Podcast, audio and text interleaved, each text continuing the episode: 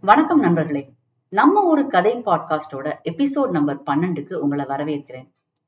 ஜமீனோட மனைவி வேலுத்தாயம்மா அவங்க சொந்தக்காரரான அண்ணன் முறையில இருக்கிற ஒருத்தர்கிட்ட ஜனகத்தை வேவு பாக்குற வேலையை மட்டும் இல்லாம இப்ப கையில துப்பாக்கியும் கொடுத்து சுட்டு பழக சொன்னாங்க. அதுதான் நம்ம போன எபிசோட்ல பார்த்தோம். அவரும் ஜனகத்தை சமயம் வரும்போது சுட்டு போட ஒத்துக்கிட்டாரு. அதுக்கு பிறகு வேலுத்தாயம்மா அவங்க சின்னத்த வீட்டுக்கு போய் பிரசவம் ஆகிற வரை இருக்கிறதா ஜமீன் கிட்ட சொல்லிட்டு கிளம்பிட்டாங்க. ஜமீனுக்கு கடன் மேல கடன் ஏறிக்கிட்டே போச்சு. செலவுகள் ஜாஸ்தி ஆயிட்டே போச்சு. மக்கள் வரி கட்டல. இதனால வெள்ளக்காரனுக்கு இவர் கிஸ்தி கட்டல. இதனால ஒரு நாள் அவருடைய நிலம் எல்லாம் ஏலத்துக்கு வந்துச்சு.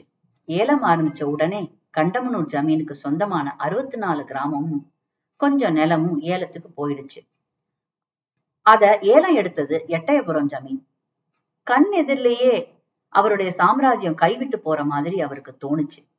அந்த சோகத்தோட அவரு ஜனகத்தை பார்க்க வாணி விலாசம் அரண்மனைக்கு போனாரு. ஜனகத்துக்கிட்ட என்னை சுத்தி இருக்கிறவங்க என்னை ஏமாத்திட்டாங்க. என் ஜமீன் என் கைவிட்டு போச்சு அப்படின்னு புலம்புனாரு. ஜனகம் கவலைப்படாதீங்க. எல்லாம் திரும்ப கிடைச்சிடும். நான் இருக்கேன் உங்க கூட அப்படின்னு ஆறுதல் சொன்னான். இப்படி இவங்க பேசிட்டு இருக்கும் போது ஜன்னல் வழியா ஒரு உருவம் வந்து போற மாதிரி தெரிஞ்சிச்சு. ஜனகம் யாருன்னு பார்த்தா அங்க ஒண்ணும் கண்ணுக்கு தென்படல. திரும்ப வந்து ஜமீன் கிட்ட ஆறுதல் சொல்லிக்கிட்டு இருந்தப்போ திடீர்னு நம்ம ஜமீன் மனைவி வேலுத்தாயமா நியமிச்ச ஆளு ஜன்னல் வழியா இருந்து ஜனகத்தை பார்த்து சுட குண்டு ஜனகத்தோட நெஞ்சில பாஞ்சு ஜனகம் உயிரை விட்டா. அந்த ஆளு புதருக்குள்ள எகிரி குதிச்சு தப்பிச்சிட்டான். ஜமீனுக்கு மயக்கமே வந்துடுச்சு. பிறகு கலெக்டர் துறை வந்து என்ன நடந்ததுன்னு விசாரிச்சு யாரு செஞ்சான்னு கண்டுபிடிச்சிட்டாரு. ஆனா அந்த ஆளை பிடிக்க முடியல தப்பிச்சுட்டான். ஜமீன் மனைவி வேலுத்தாயம்மாவுக்கு அந்த ஆளு தப்பிச்சதுல சந்தோஷம். அவரோட குடும்பத்துக்கு தன்னாலான உதவியை செஞ்சாங்க. ஜமீனுக்கு மனசு விட்டு போய் தன்னோட மனைவி இருக்கிற இடத்துக்கே போலாம்னு முடிவு பண்ணி அரண்மனையை விட்டு கிளம்புனாரு. வெளியே வந்ததும் அந்த கொன்ற மரத்தை பார்த்தாரு. ஒத்த பூ பூத்திருந்தது. அதோட முருங்கைக்காய் மாதிரி ஒண்ணு கூடவே இருந்தது.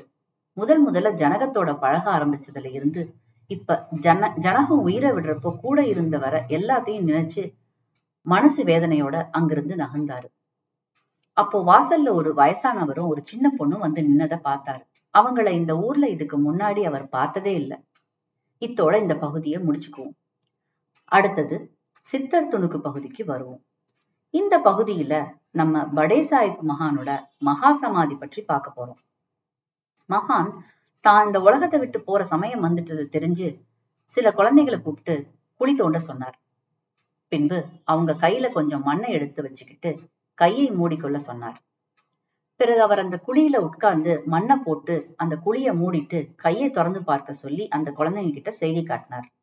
அந்த குழந்தைகளும் அதே மாதிரி அவர் குழிக்குள்ள உட்கார்ந்ததும் மண்ணை போட்டு மூடிட்டு கையை விரிச்சு பார்த்தாங்க. அது முட்டாயா மாறி இருந்தது இப்படித்தான் அவர் மகா சமாதி அடைஞ்சாரு. இந்த மகானை பத்தின சித்தத்துணுக்கு இன்னையோட முடியுது. நான் இதை எந்த ஒரு பிளான் பண்ணியும் பண்ணல. ஒரு ஃப்ளோல தான் நான் எல்லா எபிசோடும் ரெக்கார்ட் பண்ணிட்டு இருக்கேன் ஆனா என்ன ஆச்சரியம்னா அவரோட சமாதி நாள் என்ன தெரியுமா? நான் சொல்றேன் நீங்க கேளுங்க. அவர் சின்னபாபு சமுத்திரத்துல வெட்டவெளின்னு ஒரு இடத்துல கிபி ஆயிரத்தி எண்ணூத்தி அறுபத்தெட்டாம் ஆண்டு பிப்ரவரி மாதம் பன்னெண்டாம் தேதி வெள்ளிக்கிழமை ஆயிலிய நட்சத்திரத்துல மகா சமாதி அடைஞ்சார். என்ன கோயின்சிடன்ஸ் பாத்தீங்களா இந்த எபிசோட் ரெக்கார்ட் பண்ற நாளும் பிப்ரவரி பன்னெண்டு. இதெல்லாம் ஒரு சில விஷயங்கள்லாம் ஆச்சரியம் தான் நான் சொல்லுவேன்.